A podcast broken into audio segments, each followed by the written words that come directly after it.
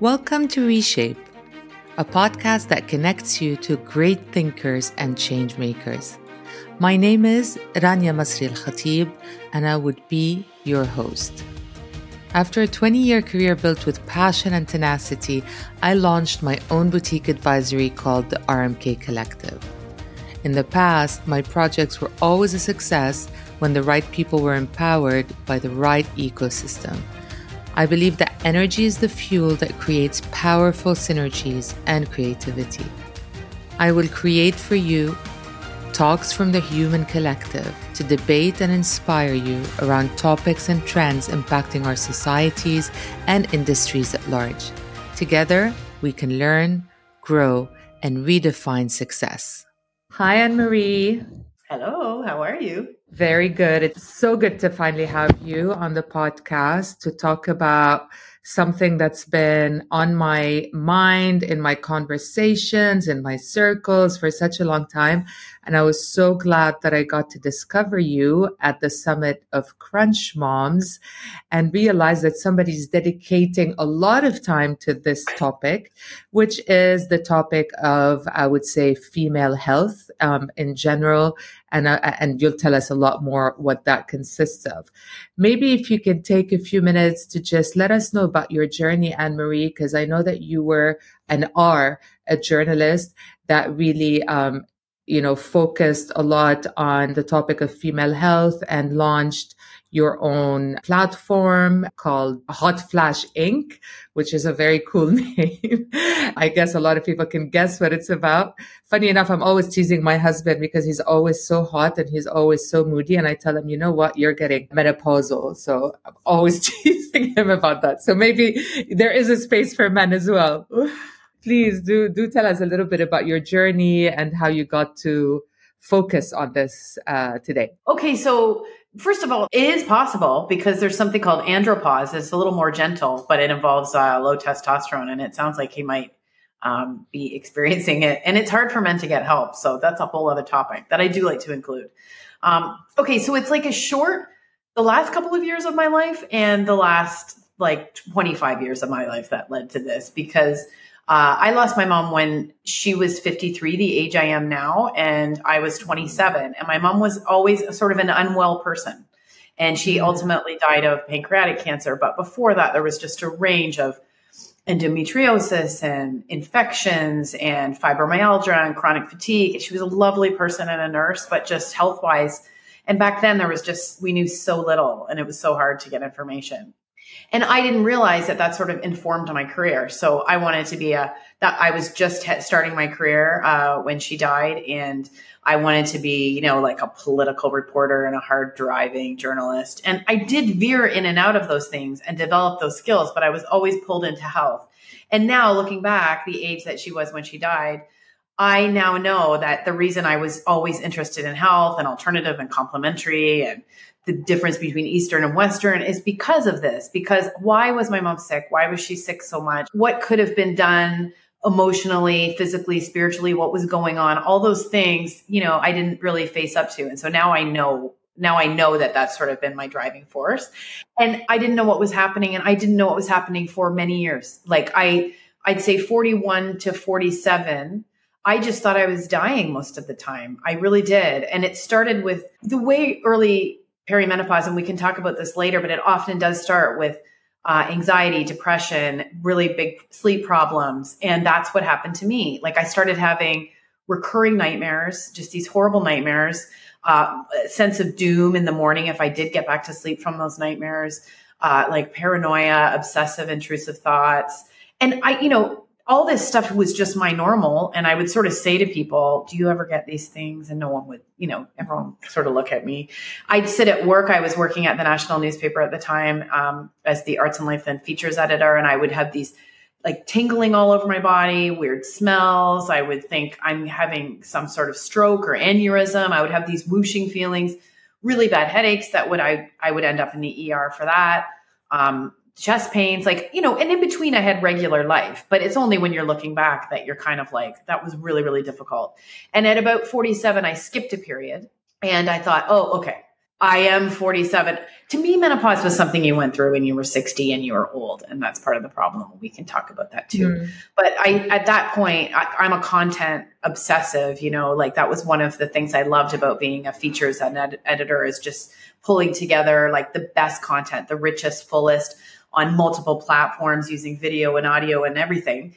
And when I started looking for information for myself, I just made a Google alert. I just hated what came back. It was uh, polarized even then um, in 2017, 2018. And it was often just to sell a product, very thin, uh, very general.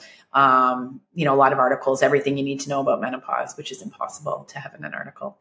So I just, I thought, I think I'm going to launch something. And I was, I had always been taken with the Goop model, how Gwyneth Paltrow started a newsletter. And obviously, she had a lot more resources and connections. But I thought maybe I can do a newsletter. And this was before Substack and journal, journalists going independent had really happened. So there was no real model. But in 2020, in the pandemic, I just started with a newsletter and I've gone from there. I decided to make it my beat, in addition to still working. Absolutely. But you are working and you are raising so much awareness about a topic that still remains somewhat taboo. Like you said, everybody says it's something to, that happens to older ladies and it's something that we've seen our mothers go through without really talking much about it. And you said, you know, uh, and we talk a lot, especially during the season on Reshape about preventative versus reactional, basically. But I'd like to just, you know, um, circle back on what you said. So during that whole phase between 41 and 47 that you were going through this, you clearly went to see doctors for it. For your, let's say, anxiety, did you go see a psychologist or a psychiatrist? And for your physical pain, I'm sure that you've gone to see GPs or or a, a gynecologist. What kind of tests or what kind of feedback did you get during that time? Well, no one ever said a word about about my age or perimenopause and I didn't know that word and I just found an article that I wrote in Canada in 2007 I think it was about menopause being a trend, you know, menopause being the new puberty and it didn't say perimenopause in it at all and I interviewed experts. So I was, uh, I did four years of therapy with a psychologist. All of the things I did during this time, Rania, were very, very helpful um, mm-hmm. because I don't think just knowing you're in perimenopause or menopause is enough. And I don't think just having some sort of alternative or um, mainstream treatment is enough because we know from the evidence that when you hit this life stage, you bring with you everything that you've had before all your unhealthy coping me- mechanisms lifestyle etc and everything that's happening to you at the time all contribute to make this transition more difficult so I had a lot of stuff to work through. The reason I, I know now that the reason it hit me so hard psychologically and physically was because I had a lot of stuff to work through. So I, um, I had four years of therapy with a psychologist, helped immensely. I didn't want to go on any medication for mood issues, so I never did do that. Um, I had a pretty big health crisis with a major nexus of stress and developed like exhaustion and adrenal problems and my eyelashes fell out which made me sent me to a natural that's very scary when something like that happens and that is your body knocking and saying like hello you know please please pay attention. I, I went to a naturopathic doctor. She helped me heal from all that. She warned me and said if you don't change your lifestyle with stress tons of working out not having joy not having fun that you're going to get really sick and so she sort of scared me straight, and I adopted a much better um, habits. I'd always had IBS and gut issues since I started my journalism career. No, you know, my mom died and my journalism career started. Very like stressful things that happened, and it's no surprise to me. But I just lived like that for years, and you can't, you can't live like that. So I adopted a whole bunch of strategies, coping strategies myself, um, mechanisms, but I still used exercise to try and deal with anxiety. I still coped in unhealthy ways. I still drank too much on the weekend to deal with anxiety. A lot of people do that.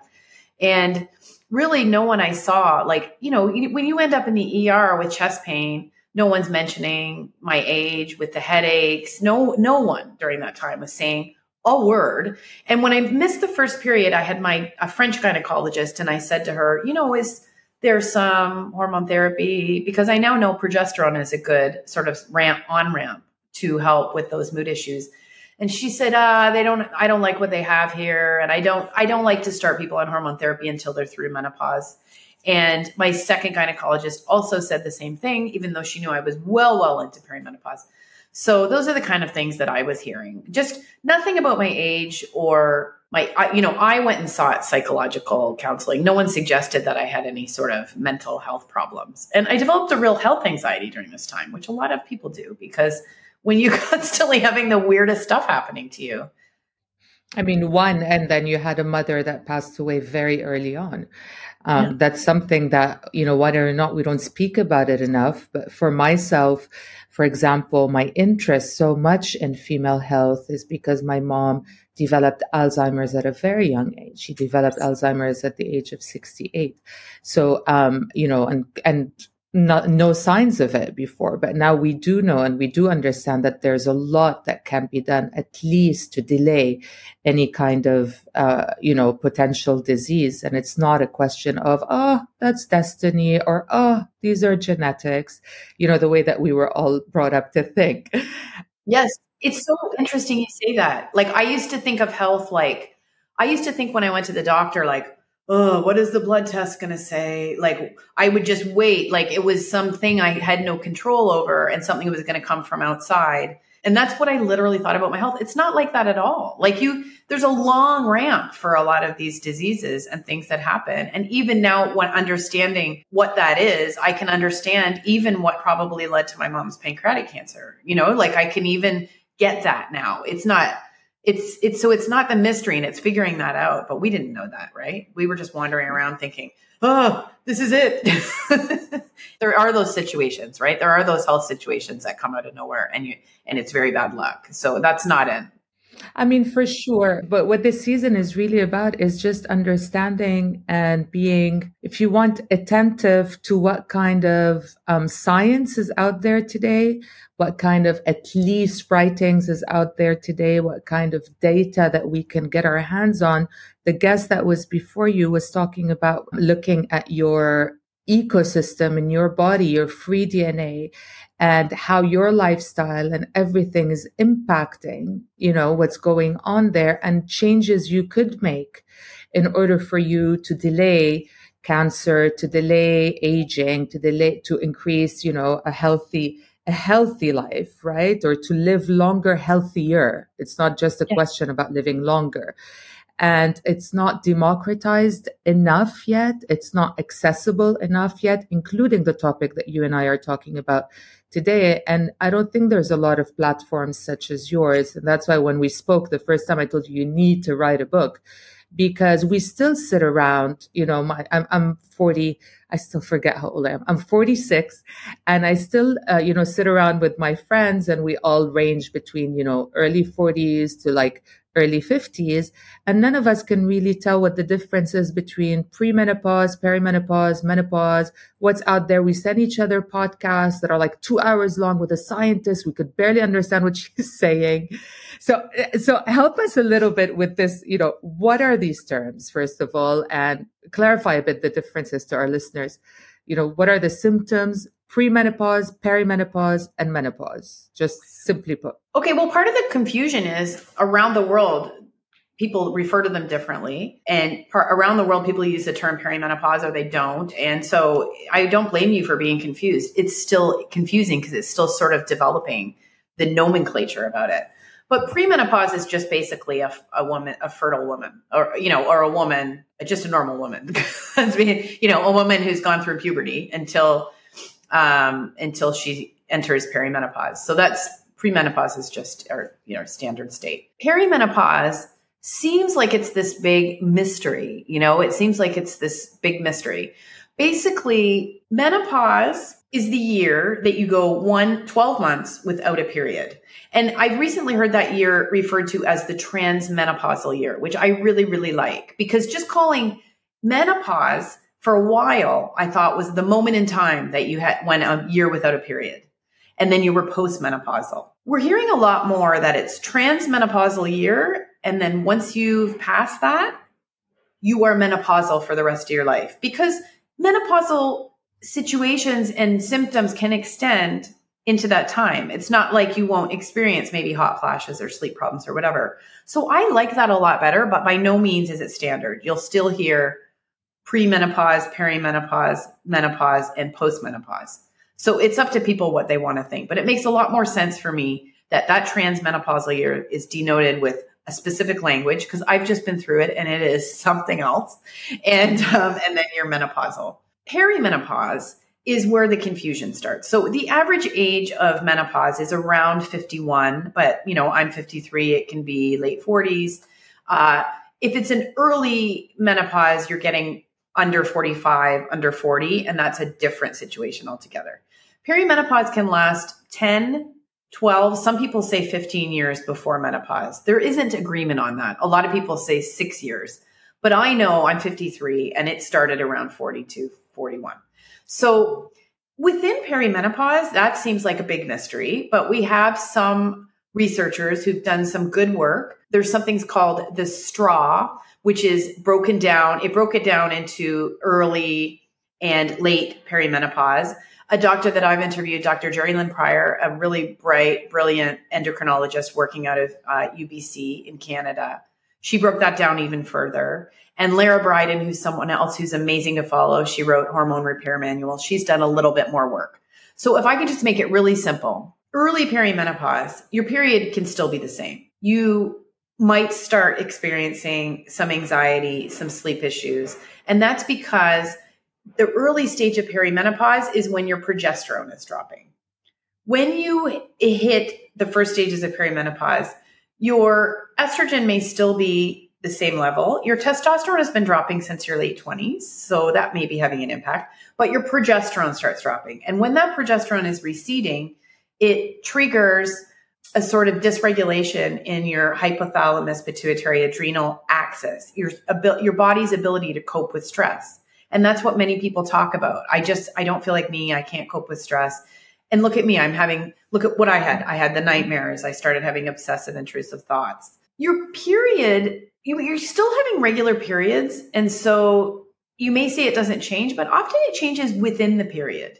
You know, the period gets, people will have these flooding periods at certain points. Or for me, just the heavy day switched to the fourth day. And that's when I had cramps. It was the same length though. And so that was happening. And then as you move through perimenopause, you may start experiencing the hot flashes and some of the other symptoms, the body pains and the body aches. Because what's happening with your estrogen? Everyone sort of talks about estrogen like it jumps off a cliff, but it doesn't. Progesterone's going down and your estrogen is rising and falling. So a lot of the time in perimenopause, you have a lot of estrogen. And when your progesterone's low, you, you're in a state that is excess estrogen and you can have breast pain and you can feel really aggressive and angry. And so that's what's happening there. And you know you're moving into the later stages of perimenopause when you start having the period changes. Like, look at me, 47, skip a period. Then I'd go three months. Then I'd have every, then I'd have two in a row, you know, like bang, bang right after each other. And that's when I experienced a lot of body pain. I had terrible breast pain for a while, and that's high estrogen.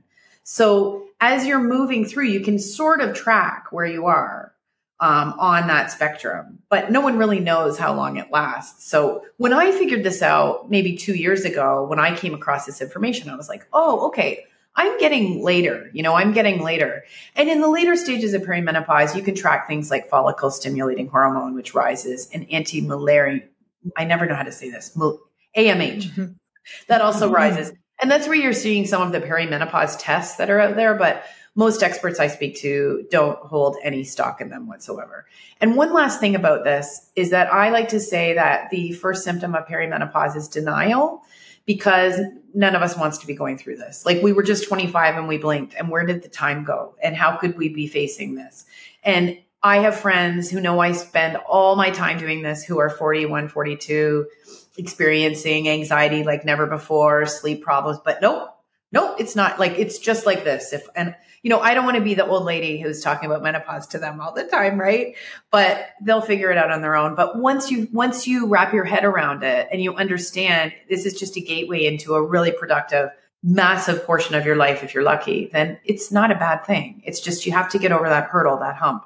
And a lot of people are still hoping to have children. I know I was. I haven't had children, so that's a really tough one. But you still can have children through the early stages of perimenopause. And some people say you're actually at times can be more fertile because of the high estrogen. So that's so interesting that you say that because the last test I had a year ago, I think, and I was sure, and I'm still sure, and this is why I wanted to reach out to you eventually to look at what kind of tests I could do that I am perimenopausal. And then the doctor said, you could still have children as if that equates to yeah. you not being perimenopausal. And I remember going home and telling my teenager and my husband, and they looked at me dead scared no way, no more anything into this house. But yeah, but that's uh, so it it's it's interesting that you say that that's not because I can still have kids that it means that I'm not perimenopausal. No. Yeah. The thing that's really confusing for everyone here and the thing that blows my mind all the time is that a lot of doctors don't know anything about this. They they really don't. They either didn't study it in medical school, and this is OBGYNs. They either didn't study it in medical school or they studied it for an hour or two. Anyone who's become a specialist in this has educated themselves and gone and gone and learned on their own. So women are told all the time, nope, your tests are normal, but you can't test for estrogen rises and falls too many times in the, in the month. It's too crazy. You can't you can't test for those hormones reliably in perimenopause. So over and over, I have a friend who's a nurse. She was her doctor just told her, no, you're not in perimenopause, and then she had to go find a you know perimenopause informed gynecologist, of which there aren't that many. So it feels weird to be going against the doctor that always knows everything, right? But this is one of the things that we're being called to do at this time, I think, is to understand that that doctor who sits behind the screen doesn't know everything. And often they haven't been keeping up. And it's up to you to be like, ah, I think I may, maybe need to look for a better doctor for this and I need to learn what's going on myself as hard as that is. And and that's where functional medicine, functional medicine is coming, you know, the forefront, you know, for a lot of people like us.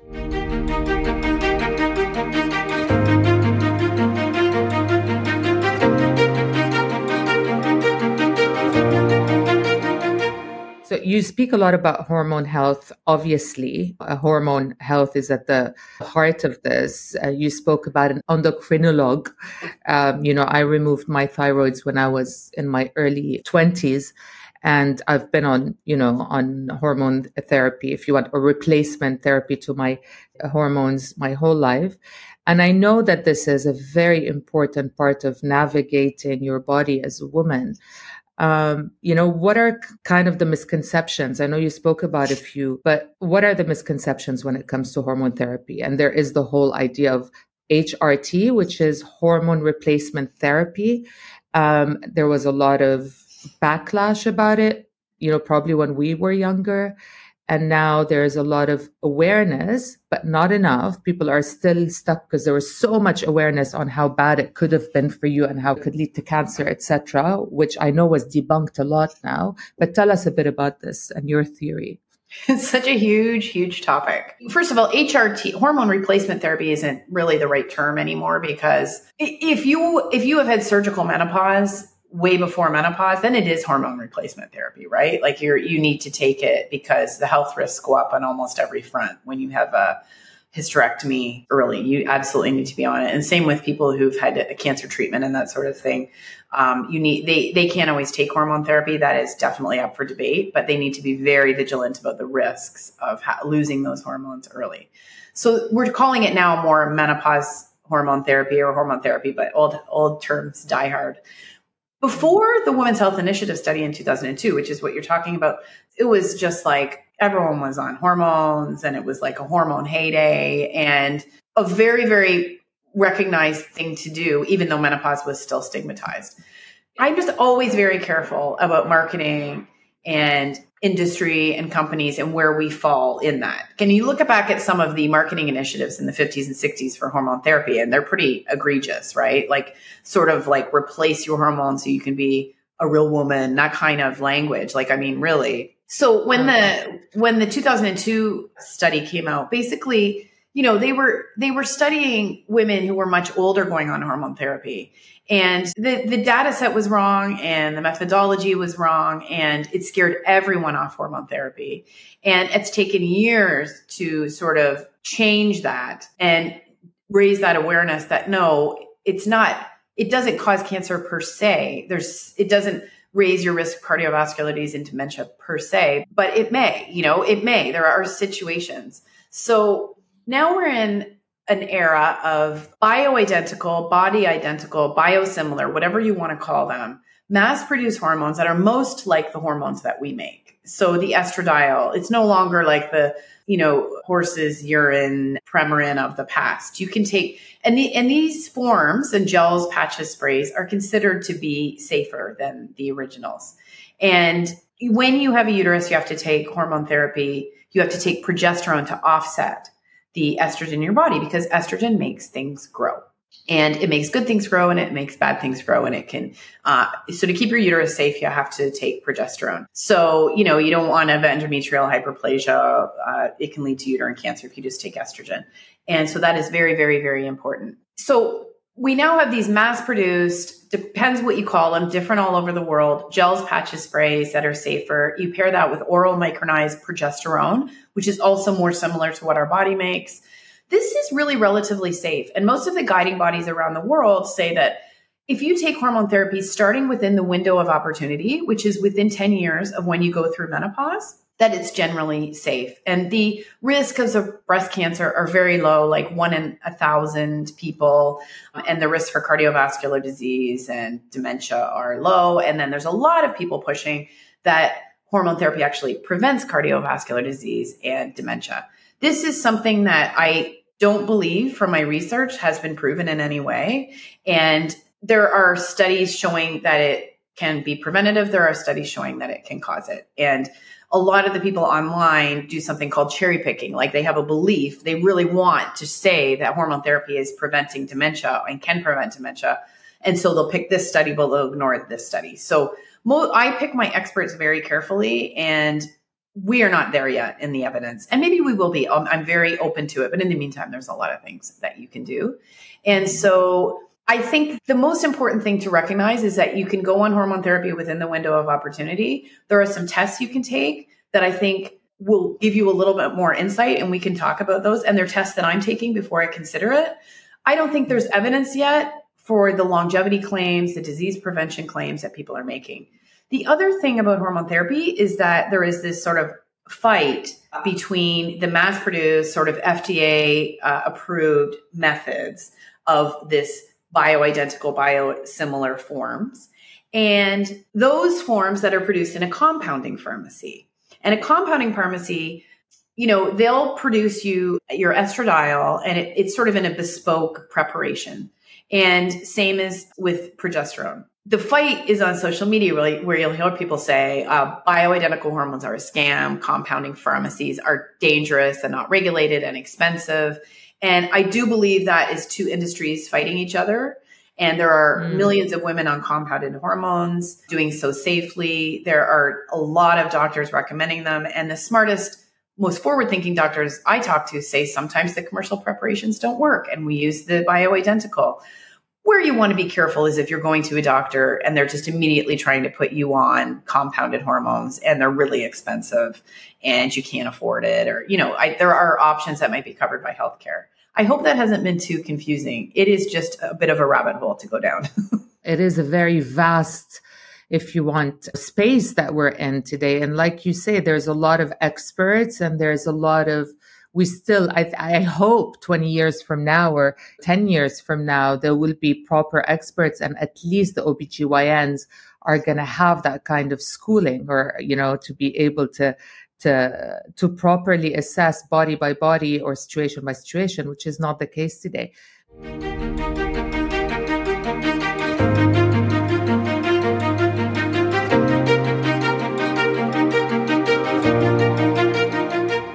We're talking about doctors right now, you know, and they do become very important. I don't know how many of us, you know, we're all just thinking, oh, did you do your mammogram? You have to do your mammogram at this age. And, you know, and that's all that we do pap smear once a year and a mammogram once a year. And that's been the case, you know, nobody's just saying, what are the other tests? So what kind of tests, considering that 90% of the OBGYNs today do not have the expertise that you're talking about, if I want to hold the destiny and I want to drive my health and my uh, condition and my whatever, what are the type of tests that I should be asking for? Well, this is a time in perimenopause. It's sort of a vulnerability that I also like to call an opportunity. When those hormones are in flux and receding, it a lot of things just become apparent. I sort of think of it like the the tide on the beach when it comes out and the garbage is left. It's it's a bit like that and just to use my example, and this is something that you hear a lot. So I had these gut issues for years. I lived this hard driving life, and even after the scare, still continued. Well, by the time I got to my late 40s, I had this sort of cascade of issues. I had insulin resistance, prediabetes, leaky gut, fatty liver, and th- low thyroid and Hashimoto's. That's a special case of someone who had a lot of things. But I think that average person really wants to be zeroing in for sure on their blood sugar tests. You know, their their fasting glucose, their insulin resistance, their A1C, all of those and keeping track and keeping them within ranges. You really want to be focusing if you've got any blood pressure issues in making lifestyle changes in healing those. And I think fatty liver, which apparently a third of people in the US have, and that's a problem that's caused by many mechanisms, but it also is worse when you're overweight. I think getting a scan and seeing a gastroenterologist to, to determine if you have fatty liver and reversing it is also really important. A lot of people talk about bone density and getting a, the importance of getting a DEXA scan. I don't, I haven't had a DEXA scan. I'm, I'm probably going to get one. I just know that you need to lift weights and do strength bearing things and nourish yourself and move. And this is more important than ever. And if you haven't been doing it, it's not too late. Just get started. Lifting weights, strength training, Pilates, whatever you need to do. Um, so those are the tests. And that's like sort of the top line that I would make sure that I, as a woman in perimenopause, knew what was going on and I understood because the vulnerabilities that appear at this time, and when I say they're opportunities, you know, when you talked earlier about your mom, and we know that all these diseases have a sort of a highway, right? And then it sort of narrows down the highway, and we can get off the highway. We can make dramatic changes just with lifestyle and sometimes with supplements and turn it around. I mean, I that that was me a year ago and I've turned everything around. And so it's mm-hmm. completely possible by working with your doctor. Prediabetes is not something anyone should just that should be taken very very seriously. Absolutely. And then when you talk about nutrition and lifestyle, I know that there's been at least a lot of awareness on that. But also when it comes to the female body until very recently, you know most of the research out there or the advice that was coming from trainers or from you know doctors etc was very very male driven. And when we get closer to our menopausal age i hear that weight training is extremely important for women but also certain types of exercises are not beneficial for mm-hmm. women. So what kind of lifestyle or nutrition that you feel are more specific to women uh, that we don't know about? Well a lot of us arrived in perimenopause chronically under eating, chronic dieters, chronically under eating, and maybe not even really admitting it or recognizing it. That's a huge proportion of us.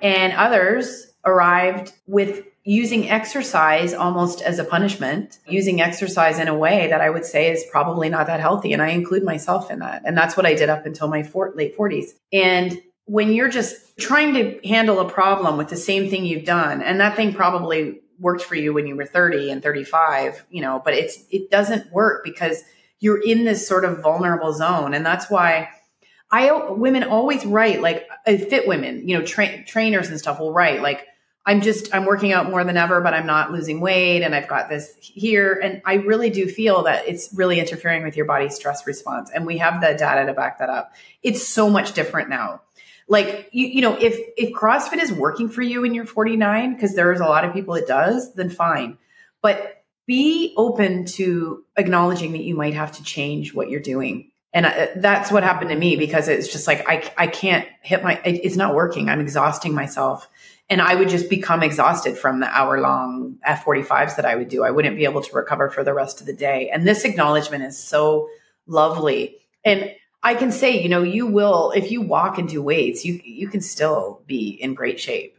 And that's one of the amazing things that you find out when you allow yourself to have more rest. So that's definitely something. And nourishment, really, you know, there's so much debate online and there's all these different schools of thought and they all serve people.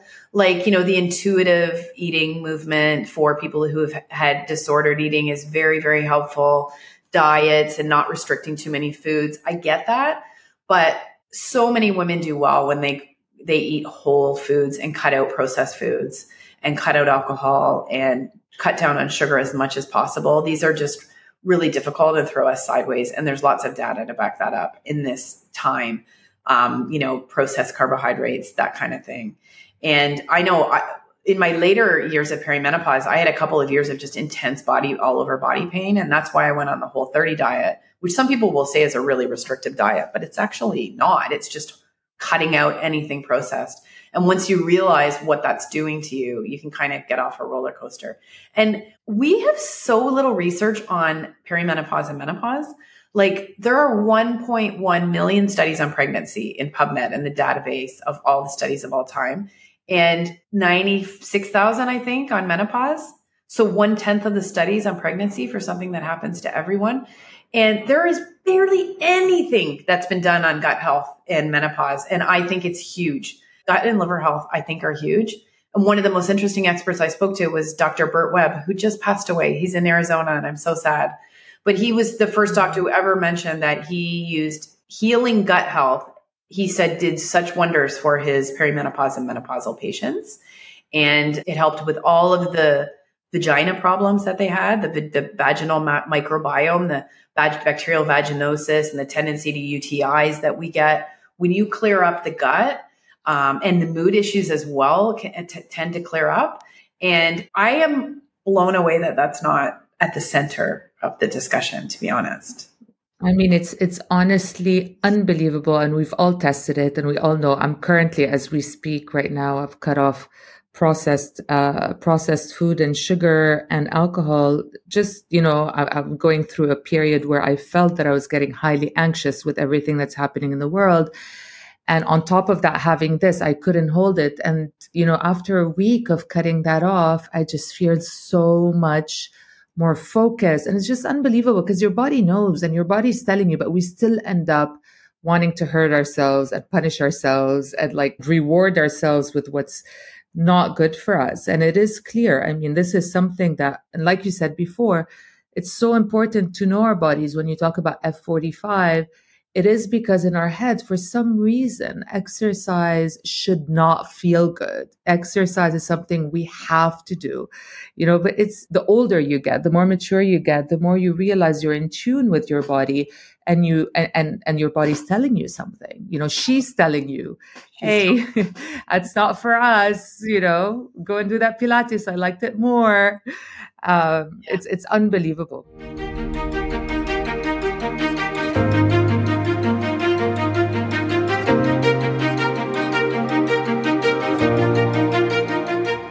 Other than the physical health, and we talked about this a lot before, is the mental health. One thing you were talking about, which is, you know, probably a first sign or symptom, you know, the, the increased anxiety. And I feel, at least around me in this region, a lot of women that now talk about it more tend to numb this anxiety with uh, medicine, which is totally okay. You know, for many, it's not something that I'm not at all against it. But I wonder if we do numb it for long enough and we think it's not there because it's actually dormant because of the medicine and we're not reacting to try to make it better other than therapy. How can these hormonal changes impact women's mental health and what kind of resources are available to understand this? I have heard very, very, very forward thinking organizations that started taking that on as a benefit that needs to be given to women in their midlife, you know, employees, uh, in order to give them, you know, days off uh, during the month or you know or during the year because of the symptoms that they might be uh, experiencing because of menopause. Yeah, I mean, menopause in the workplace is becoming a huge topic. And I think there's an angle of it of just not being uh, discriminated against or harassed uh, because you're older. That that is menopause piece to it, and there's a rising number of menopause tribunals around the world. So I think companies who don't address it should, because I think they'll be forced to maybe by a situation that they didn't anticipate. But just being able to be open about the fact that you're going through this, um, you know, having just a day that you can take off if you're having a bad day, being able to work from home. You know, I had a really, really bad day and I had a great editor. This was early on. And I said, I, I just, can I just work from home today? And I, you know, I was a good employee and he said, you just need to take the day off. And I almost feel like crying because it was so lovely the way he said it. And I did. I just needed to take the day off. It's such a weird thing because this time of life is everything all at once. So I call perimenopause and menopause, the heroine's journey is at the heart of every story ever told, poem, book. And the hero is called to make a change, to go on a great learning journey, um, encounters negative and positive influences along the way, has dark night of the soul, if not several, and ends up overcoming, surmounting, getting great but often, you know, comes back with a greater source of wisdom and shares it with the tribe. That's just basically the nut graph of it. And that's why I feel like this is the heroine's journey or the hero's journey because the anxiety is there and it is hormonal, but often it has to do with other things, things that need to be dealt with. And you don't need to deal with everything all at once. You know, sometimes we need some progesterone and some hormone therapy or some supplements or some talk therapy while also acknowledging that this is a time of reckoning and reclamation and there is work probably to be done because we've lived decades on this earth and we've been through a lot and you just don't get here without doing that. And I'm single and I've dated a lot in the last couple of years and I've dated men in their 40s and they are experiencing this too. This is the human condition. This is the midlife crisis that we always heard about. So this is all wrapped up. I think if you can sort of get some relief and give yourself some relief for the immediate things. And one of the greatest things I've seen that's developed lately is somatic work, breath work. Some of the greatest advancement I've had in the last year has been from that. I've been doing this 9D breath work in Dubai. I did the workout witch. She releases trauma in different parts of your body. I did the hips. I'm working on the jaw. I'm going to go to the shoulders next. Very powerful. I lost weight from that. I know that sounds crazy. Emotionally, the work I did on my own, I read the book. Um, I think it's called Do the Work by the psychologist Nicole LePera. I took a bunch of courses online with Mark Groves. He's called Create the Love, unearthing all this stuff. I read The Untethered Soul by Michael Singer, which is like a mm. pivotal book. Sheryl Paul, Unconscious Connections, she has a book called The Wisdom of Anxiety. And she's always saying, what is the anxiety? What's the message that, what is the message that's coming from within? Not, you know, anxiety tells you something's wrong. Like you made a mistake at work and you're going to get fired. That's not the message. That's not what, that's not the real thing, you know? The underlying thing that you need to attend to. And often it's that you're not caring for yourself enough. So first off, the basics, like just the basics. And Lara Briden writes about this in her book, Hormone Repair Manual, which I can't recommend enough. She has sort of like a perimenopause rescue kit and magnesium and taurine at night. She recommends. She's a naturopathic doctor. Uh, magnesium and taurine at night, cutting alcohol, and going for walks. And she says 50% of her patients clear up with that. And then she might go on to progesterone if people still need. I would add morning walks because I think a lot of sleep problems can be cleared up by getting some morning sunlight. We have a lot of science on that, and the very handsome Andrew Huberman has, has brought that to the public. So, when you talk about magnesium, for example, I've read recently that it's been overly prescribed and that sometimes we can have an oversupply of magnesium. I think it's pretty generally accepted that about 80% of us are magnesium deficient. You can have your magnesium tested. You could also just try taking it. Oh, there's a lot of people taking too many supplements, and I've definitely been that person. But magnesium is one that really helps with sleep. So I don't know. I think sort of tiptoeing in sideways with the magnesium. Do you take it in the morning or the evening yourself? I take it in the evening. Yeah. And I was taking it and I try I didn't take it on a family vacation in 2009 and I swear I didn't sleep the whole time. I do think you have to pay attention. You can take too many supplements, but if you just take it the recommended dose and see how you feel. The same thing would happen if you took hormone therapy. Like I would always recommend like keep a journal, see how you feel. You know, if you notice anything, like you have to write it down because we're really bad at connecting the pill we took and the especially if we're taking too many. Yeah but every expert i've talked to is pretty unanimous on the magnesium question that it's an essential piece for a lot of women. And then you know seeking but not putting too much pressure on yourself i think is also really important and cutting out processed food and cutting out alcohol. The other thing is if you've got gut health problems and you know it and we're always bad at this too like i have friends right now who have gut health problems that refuse to acknowledge them and they've got all the sort of markers of them like problems with your fingernails rashes a lot of foods all of a sudden um, not feeling well. I can tell by looking at people now because i can tell by looking at pictures of myself in my 40s that was just like oh my god you know? I was so puffy and inflamed swelling right. on your body. Like if these things are happening it's very easily addressed and tackling your gut health can go such a long way um, to mm. helping your period. So those are the basics, you know. I think it's like good. Like, are I hear this a lot from experts. Like, are you doing the basics? Is there movement? Is there nourishment? Do you have a sleep routine? Like, are you looking at your phone in the middle of the night? Are you taking your phone to bed? Are you, you know, looking at your phone first thing in the morning, especially with what's going on right now? But you do you do agree, Ann Marie, that it's also an 80-20 um, lifestyle. Uh, so because also doing what do you call it um, overdosing on the good stuff can you know remove if you want joy from your life sometimes. And yeah. i've been such a big advocate of you know the bad effects of alcohol especially on women and i've spoken a lot about it. And i cut it completely off for like six months maybe even longer. Then i realized why does it have to be completely off right? Why can't i just have because I enjoy the joy that comes from being with close friends and having a laugh and having, you know, a couple of drinks, maybe a bit more once in a while, you know, um, is also very valuable. We women love being together. We love the sense of community.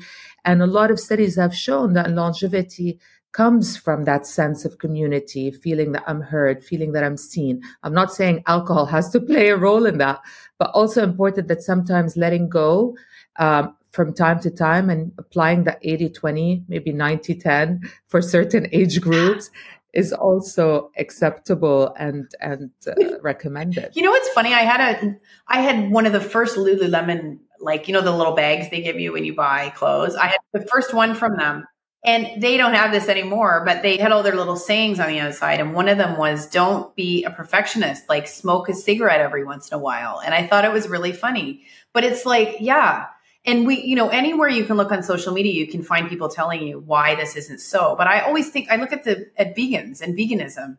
And I remember saying, well, isn't it just enough to just cut down on meat? Like, wouldn't that help the environment? Wouldn't that uh, maybe help my health if indeed the meat is the problem. And then anytime you talk to someone, it's like, no, you have, no, you have to cut it out altogether. And I just feel like that middle ground, it's like people aren't going to quit drinking. That's just the way it is. M- many people aren't going to quit drinking.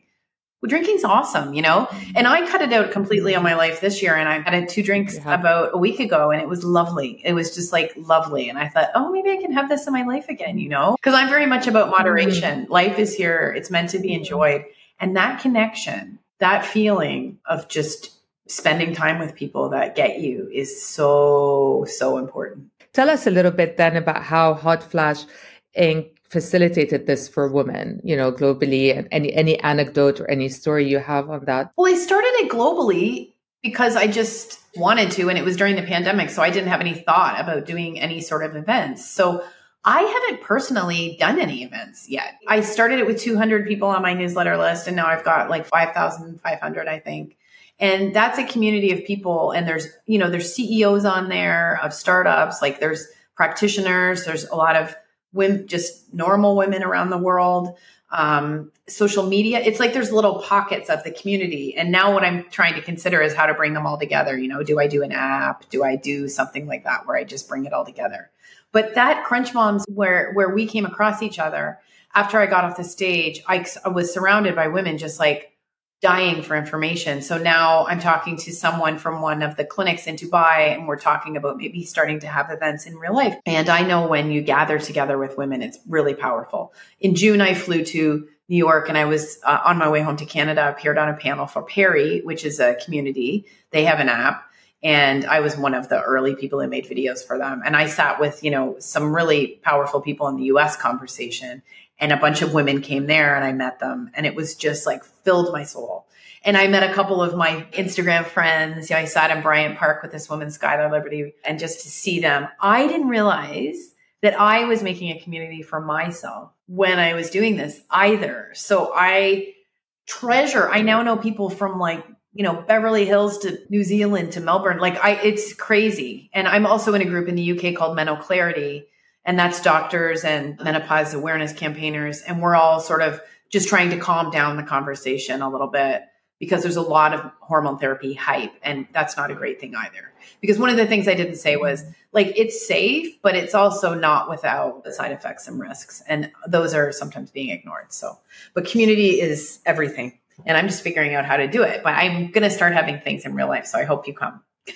I, I love, love, love what you just said and relate a lot to it. The idea of you creating a community because you wanted to give back, but what you realize is that you're you're taking in a lot of it and you're creating it for yourself. And that's just the best, best feeling. Completely relate to that. Yeah. So just um yeah, I love it. I love it. It really is is something that, you know, is so, so precious and I don't take it for granted.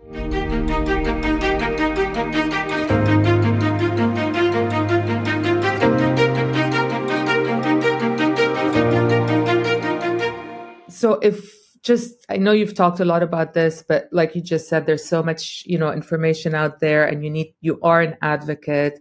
You know, how do you advise your community or the women that are listening to this and men? It's getting to be uh, quite an interesting space. You have some genuine social media stars and doctors that are getting a lot of attention. They're really savvy and they know how to do it there's some people that have huge followings that I won't cover or mention anymore because I really feel that they're in a tremendous conflict of interest and that what they're recommending and what they're saying and the divisive way that they're going about it is not helpful and not accurate.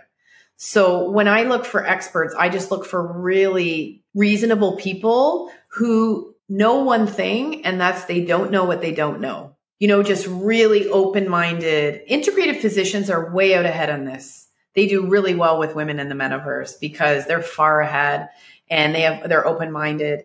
And so I really don't like any of, I call them doctor menopause gurus. There's just some doctors that are just pushing hormone therapy for everything, making it seem like if you're, you're kind of a dummy if you decide not to take it, acting like, you know, menopause is a disease. We weren't meant to live past 50 estrogen deprivation, estrogen deficiency, uh, menopause as a disease or a syndrome. These things all, I think, are just really dangerous. They're just not true if you think about it in a common sense way.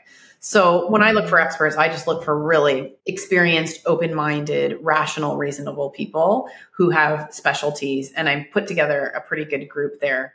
And I approach it like I'm learning more and more, but I also don't know what I don't know. So I'm just holding off on speaking about certain things until I get a little bit more savvy about them. I haven't talked extensively about hormone therapy until this year because I was still figuring it out in my mind and I had to interview people and I had to have a full long conversation. I don't talk about a product or an expert, recommend an expert until I spent significant time. I've take I've used it, I've spoken with them. I'm just I'm very wary of anyone who does what I call cherry picking who just like ignores the other data that doesn't um, jive with the point that they're trying to make. And I never want to be one of those people that's like, oh, she would say that, right? Like she would say that because that's what she thinks. And the moderate middle ground is really where I want to sit because um, I think that's where you find out the most things. But that is also irritating to some people. Uh, for sure. I've had a conversation yeah. with a someone who from a company who sells hormone therapy who said I should be talking about hormone therapy more and I was thinking, well, you would say that. it's so hard when we do what we do and then we get approached for sponsorship and etc it's so hard to stay disciplined and really to make sure to you know to stay aligned to what your values are when it comes to this and it's interesting for you to say that you stopped listening to some because you realize that the information is not necessarily it's a little biased and and that's that's dangerous well i still listen i just don't i just don't share i think uh, something happens and it's called audience capture. Something happens when you hit a high enough level of social media that you it just becomes a loop and a circle, right? And you know, I think there was that study with the, the kid who became a competitive eater and then he just blew up and died because he that was he became his thing where his audience capture is where you just constantly feeding the loop of what your audience wants. I, I feel like someone should be watching doctors on social media. Someone should be moderating them in some way, although I don't know who it would be because I feel like doctors have a duty to tell us not only what we want to hear, but what we need to hear. And on social media, that gets lost when they get too big. That's so that's my bugbear. Yeah, we go for clicks. That's super interesting. That's definitely a whole episode on its own.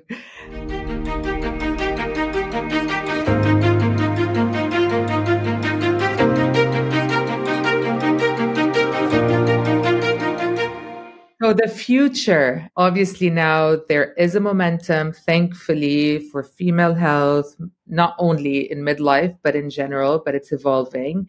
You know, where do you see it going and what kind of changes do you wish for in the industry regarding it? Well, hopefully there can be a lot more research because right now most of the research on hormone therapy is just on hormone therapy. And one interesting area is that the, the progesterone, the bioidentical, body identical I talked about versus progestogens, progestins, which are what in, are in your Mirena coil and in your birth control. If there's any risk, it seems to sit in those synthetic versions. And my hope is that when they start do bigger studies on hormone therapy, they separate out the progestogens and focus on the progesterone and see if perhaps it's not found to be safer. And that's not just me. That's more and more doctors are saying that in the last year. That progestin seems to be the problem. So that's one thing that I think really needs to be addressed. But it's a big, icky question because a lot of people are on the pill and it, you know it, is it safe is it not safe i think it's probably safe but i think you want all the information when you take hormone therapy i think you want to know so that's what i would love people to know really interested in psychedelics in CBD. Those things aren't great in this part of the world, but there's really interesting uh, work being done on those. Some of the other therapies. And I am really interested in the pre hormone therapy testing that some of the integrative and functional people are doing. Jennifer Harrington is an ND in Australia, and she's one of the smartest people I've ever interviewed. She and other naturopathic doctors and integrative physicians will say it's good to do some sort of testing, like testing on how you're metabolizing your estrogen before you add in hormone therapy. Let's see, there's three pathways that you can metabolize your estrogen through. Let's see if you're doing it through the right one, the two. And you can adjust how you're metabolizing your estrogen, but a lot of people don't know this. And so you can do this with the Dutch urine test, which is a controversial test. It's not a test for perimenopause. It's a test to sort of test your overall markers and you can figure out how you're metabolizing your estrogen there. Because if you're not metabolizing it correctly, you can be recirculating the old estrogen that's supposed to be excreted. This is confusing and it's controversial and I don't understand why. But that's just because the integrative field is so much further out. And uh, Kirsty Holland, who's a really smart woman in Australia as well, said if it's dangerous to test, then show me why it's dangerous to test. But when I can test and see that we need to deal with these methyl- methylation pathways, then I don't understand why I wouldn't do that. And some people are also suggesting DNA testing something you might want to do before you go on hormone therapy and just to assess your overall health in midlife. I spoke to Kashif Khan. He runs a DNA company and he's a really smart guy, self taught, but they've had, I think, 7,000 people that they've worked with. He said most people fall into a bucket. He said also this metabolization issue is very important if you want to prevent cancer. Um, so that's a bit icky to talk to people about because they're on hormone therapy. They haven't had that test. It doesn't mean anything. It just means if you want to be ultra careful. I would also like to see people getting gut health testing um, because you also do some metabolizing of estrogen in your gut. And if that isn't working properly, then maybe you don't want to add that there. Um, do you have a fatty liver? Then I would also want to address that. It's everything's going to work better if you just get this all. And all this research is nascent. Um, and then something else that I've heard talked about just once or twice is does hormone therapy prevent cardiovascular disease or does it cause it? That's the question that's just all over the place. Or Alzheimer's. Yeah, or Alzheimer's. If you have some indication of calcium cardiovascularly, you can do a test for that. And if you already have that, then maybe hormone therapy isn't the best idea for you. If you don't have any signs of early, early, early, then it seems to be safe. And people are now doing the coronary CT calcium test. And that is something that I think is mm-hmm. very interesting. It's not something you need to have, but it's something you might ask an integrative physician about to sort of get over that. And I'd also like to, the, Dr. Dale Bredesen, he wrote a book called The End of Alzheimer's. He suggests having a sort of a cognoscopy, a whole range of tests that assess your, your health of where you are.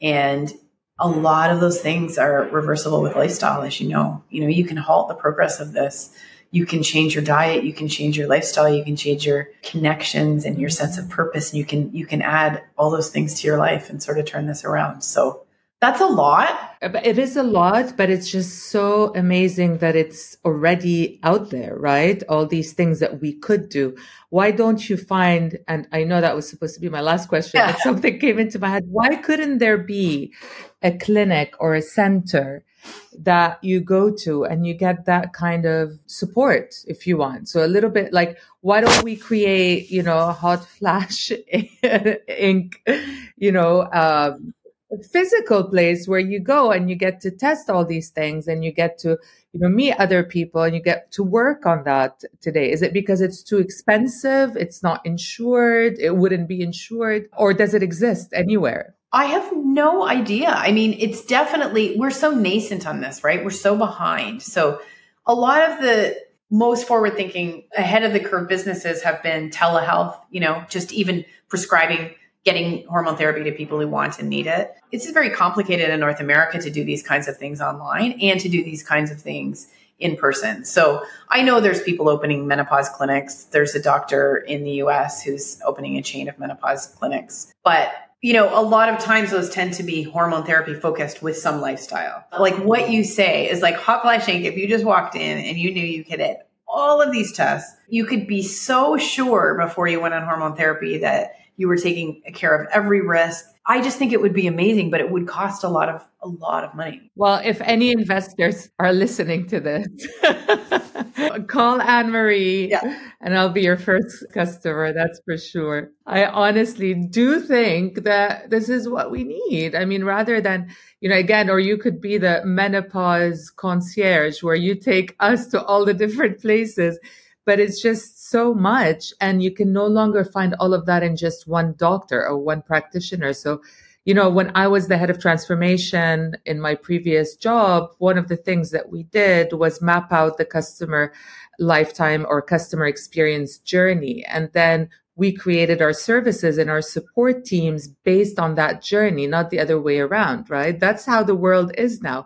Understand me as a woman and create for me a center that revolves around my actual health journey. Mm-hmm. And maybe I do want to be able to see a nutritionist and I do want to be able to see a mental health practitioner and I do want to have focus groups and I do want to test certain things and etc. So wouldn't that be just amazing for us to design things bottoms up and not just be told? You know, you don't have to choose between right and left and east and west. You get it all. You get it all. There was a show called Private Practice that did that years ago. And I just always think, wouldn't that be great to walk into that? Okay.